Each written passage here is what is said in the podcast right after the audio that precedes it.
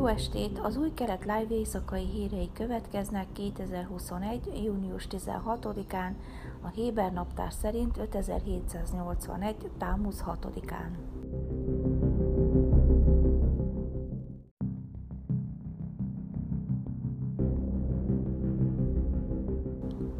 Benjamin Netanyahu volt miniszterelnök korrupciós perének szerdai fordulóján a bírók elutasították a védelem eljárás elhalasztására vonatkozó kérését a szeptemberi zsidó ünnepek utánra. Netanyahu ügyvédei azt állították, hogy a halasztás elegendő időt adna számukra a 4000-es számú ügy ügyészi anyagának tanulmányozására. A bírák azonban úgy döntöttek, hogy a tárgyalás a tervek szerint folytatódik, és július 20-ig meghosszabbították az ügyészek számára az anyag védőügyvédeknek történő átadásának határidejét. A bizonyítási anyag vélhetően kulcsfontosságú a 4000 számú ügyben. A vád szerint Saul Elovics, a telekommunikációs óriás Bezzek főrészvényese utasította a tulajdonában lévő Valla híroldalt, hogy biztosítson pozitív média vízhangot Netanyahu és családja számára szabályozási kedvezményekért cserébe. Netanyahu 2014. novemberétől 2017. februárig kommunikációs miniszterként szolgált. Ebben az időszakban a Válla híroldal felülete jelentősen megváltozott a Netanyahu családdal szemben, és a bezeg engedélyt kapott többek között, hogy megvásárolhassa a Yes műholdas kábelszolgáltatót a trösztellenes agályok ellenére. A vádlottak ügyvédjei szerint azok az anyagok, amelyeket az ügyészségtől kapni fognak, nagy valószínűséggel hatással lesznek a tárgyalás jövőbeni tanúvallomásaira. A tárgyalás elhalasztásának kérése azután történt, hogy a múlt héten a bírák elrendelték az ügyészségnek, hogy nyújtsanak át további nyomozati anyagokat a védelemnek, megjegyezve, hogy a jelenlegi helyzet korrigálásra szorul.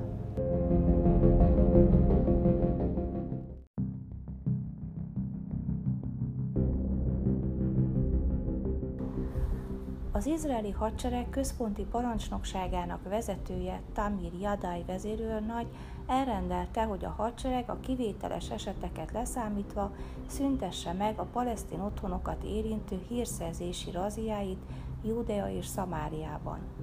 A hadsereg terminológiájában ismert hírszerzési feltérképezés folyamata során az izraeli katonák éjszaka folyamán bevonulnak palesztinok otthonába, akiket nem gyanúsítanak semmilyen bűncselekménnyel, hogy regisztrálják az otthon lakóit és felmérjék az épületet. Emberi jogi csoportok évek óta súlyos kritikákkal illetik ezeket a rajtaütéseket. A hírről a Kán közszolgálati műsorszolgáltató számolt be először.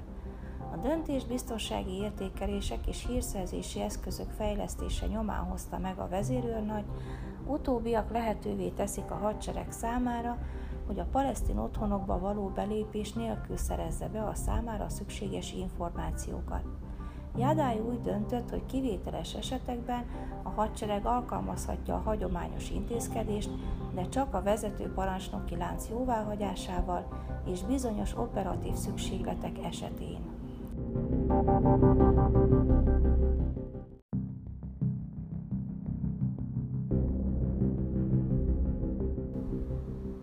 Napi hír összefoglaló. Az izraeli védelmi erők a kora reggeli órákban légicsapásokat indított a gázai övezetben, válaszul az átreptetett molotov koktélokat szállító léggömbökért, melyek több tucat tüzet okoztak a zsidó állam déli részén. A hadsereg az akció után közleményt adott ki, miszerint a védelmi erők vadászgépei a Hamas katonai létesítményeit támadták Kán Yunesban és Gázavárosban, amiket a terrorszervezet operatívjai találkozó helyként használtak. Körülbelül 2000 rendőr felügyelte kedd délután az évente megrendezésre kerülő nemzeti felvonulás helyszínét, a gázai terrorszervezetek fenyegetései közepette, mely a vasárnap beiktatott új kormány első próbája volt.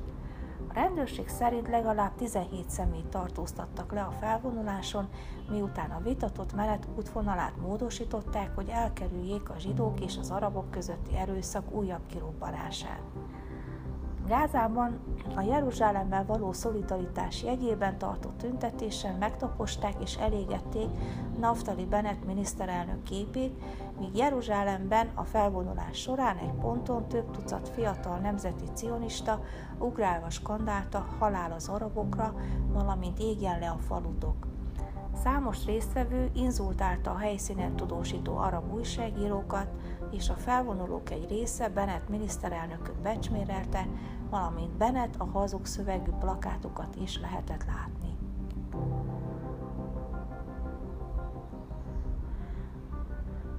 Az áprilisi plegykákat megerősítve Joe Biden amerikai elnök kedden hivatalosan kinevezte Thomas Knights izraeli nagykövetnek.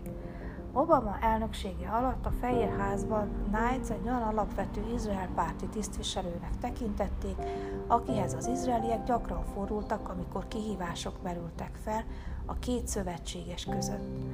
Knights 2010 és 2013 között a külügyminisztérium vezetésért és erőforrásokért felelős helyettes minisztere volt, és legutóbb a Morgan Stanley befektetési bankcég ügyvezető igazgatójaként és alelnökeként szolgált, valamint jelenleg szoros kapcsolatban áll Anthony Blinken amerikai külügyminiszterrel.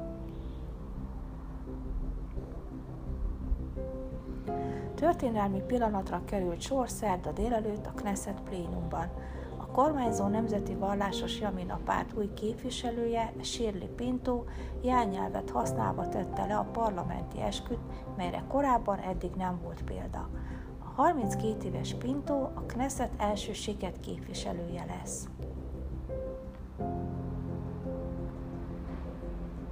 Gázolásos késes támadást kísérelt meg egy palesztin nő szerda délelőtt Jeruzsálemtől északra, jelentette az izraeli védelmi erők Twitteren. A terrorista nő izraeli katonákat próbált elgázolni, akik az elválasztó kerítés munkálatait biztosították Himza falu mellett. Ezt követően, elhagyva a járművet, megpróbálta megkéselni a katonákat.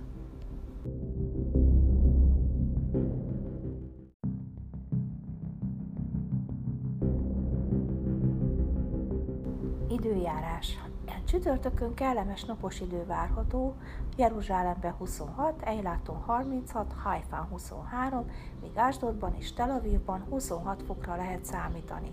Ezek voltak az új keret live hírei szerdán.